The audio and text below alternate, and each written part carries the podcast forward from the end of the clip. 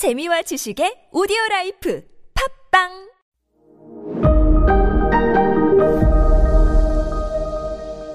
여러분 안녕하십니까? 역사 스토리텔러 선 김인사 드리겠습니다.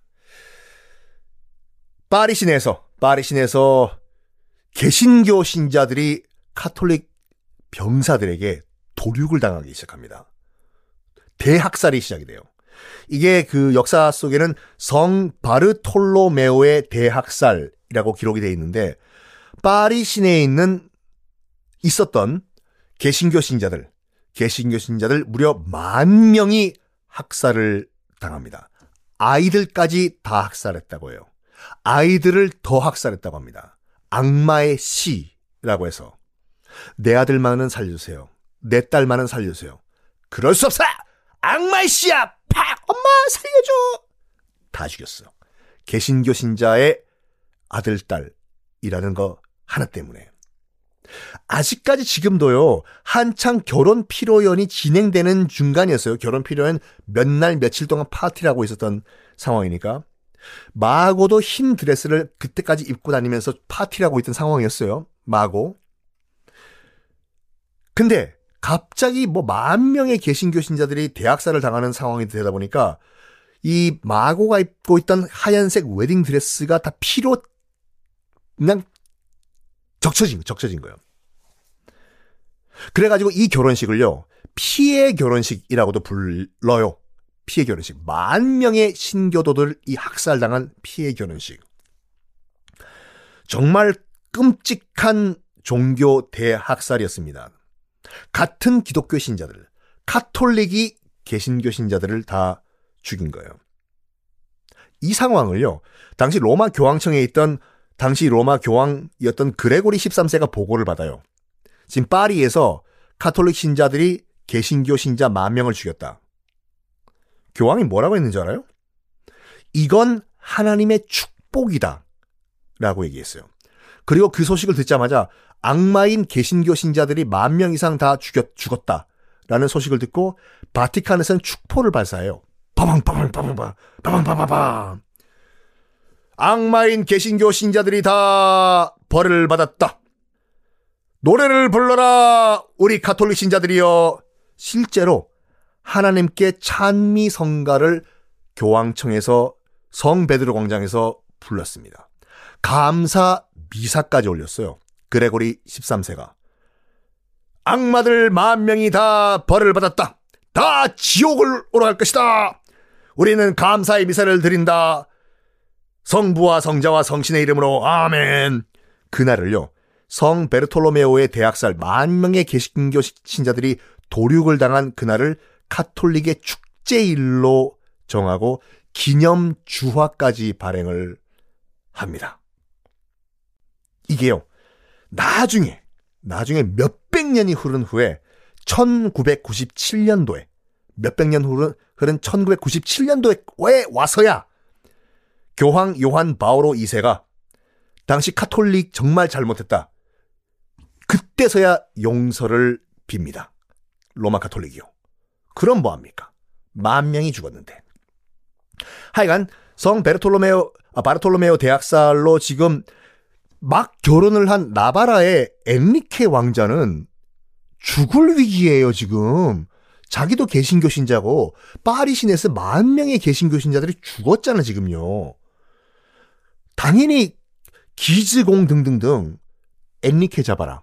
전마야. 개신교 신자다. 죽을 위기인데 그래도 결혼한 아내라고 마고가 쉴드를 쳐줘요. 다른 사람은 다 죽여도 그래도 내 남, 그래도 법적인 남편인데 엔리케가 개신교 신자임에도 불구하고 내 남편 죽이지는 말자. 카바 쳐줘요. 기즈가 그래도 봐줘요. 그래. 어우, 내가 마고만 아니었어도 너 그냥 확 그냥 저 만 명 중에 너도 one of 되면 되는 거야. 그 대신에 조건 있어. 너 앙리 드 나바라의 너 왕자 이제 왕자 아니지. 내 한때 ex 사랑했던 마고의 지금 남편 카톨릭으로 개종해. 카톨릭으로 개종하면 살려주겠다.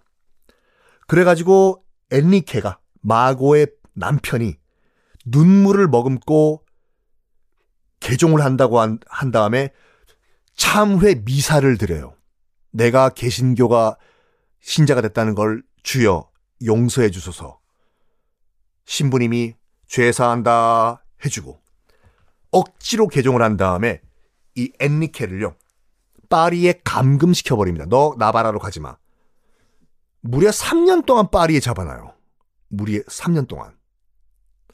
자, 그러는 와중에 그 당시 프랑스 왕이었던 샤를 9세 어린애는 뭐 하고 있었냐? 이 대학살을 보고요. 자기가 일단 승낙을 했어요. 그 기지가 죽인다고 해서 죽이는 게 아니라 국왕이 명령이 있어야지 그 학살을 할 거 아닙니까? 기지가 가가지고 그 어린 왕 샤를 9세한테 얘기한 거예요. 국왕! 저, 폐하! 이런 이런 일이 있어가지고 우리가 개신교 신자들 죽여야 됩니다. 허락 빨리 허락해! 샤를 9세가 허락했어요. 맘대로 하세요. 만 명이 죽을 줄은 몰랐어요. 이 대학살을 보고 샤를 9세가 안 그래도 약간 심약한 왕이었어요. 엄마한테 휘둘리는 그런 카트린드 메디치한테 휘둘리는 그런 애였거든, 애. 만 명이 지 눈앞에서 죽는 걸 보고 충격받아가지고 시름시름 앓다가 죽어요. 샤를 9세가. 어린 애가. 다음 왕은 누가 되냐? 카트린드 메디치. 그 엄마죠. 그리고 마고의 오빠들. 오빠들이 꽤 많이 있었어요. 마고의 다른 오빠. 마고의 다른 오빠인 앙리 3세가 새 왕이 됩니다. 새 프랑스 왕이 돼요. 그런데, 그런데, 이 앙리 3세가 이제 새 왕이 됐는데 애가 정신이 약간 나사가 애예요. 왕이 되자마자 엉망진창 국가를 난장판으로 만들어요.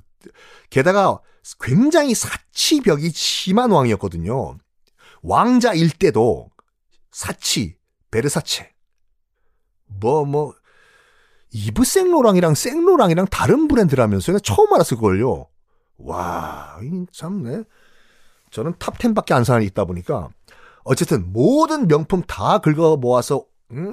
하는 친구인데 왕이 되다 보니까 거칠 게 없어. 또 자기 또 프랑스 왕이니까 이브 생로랑 뭐 샤넬 다 긁고 가고.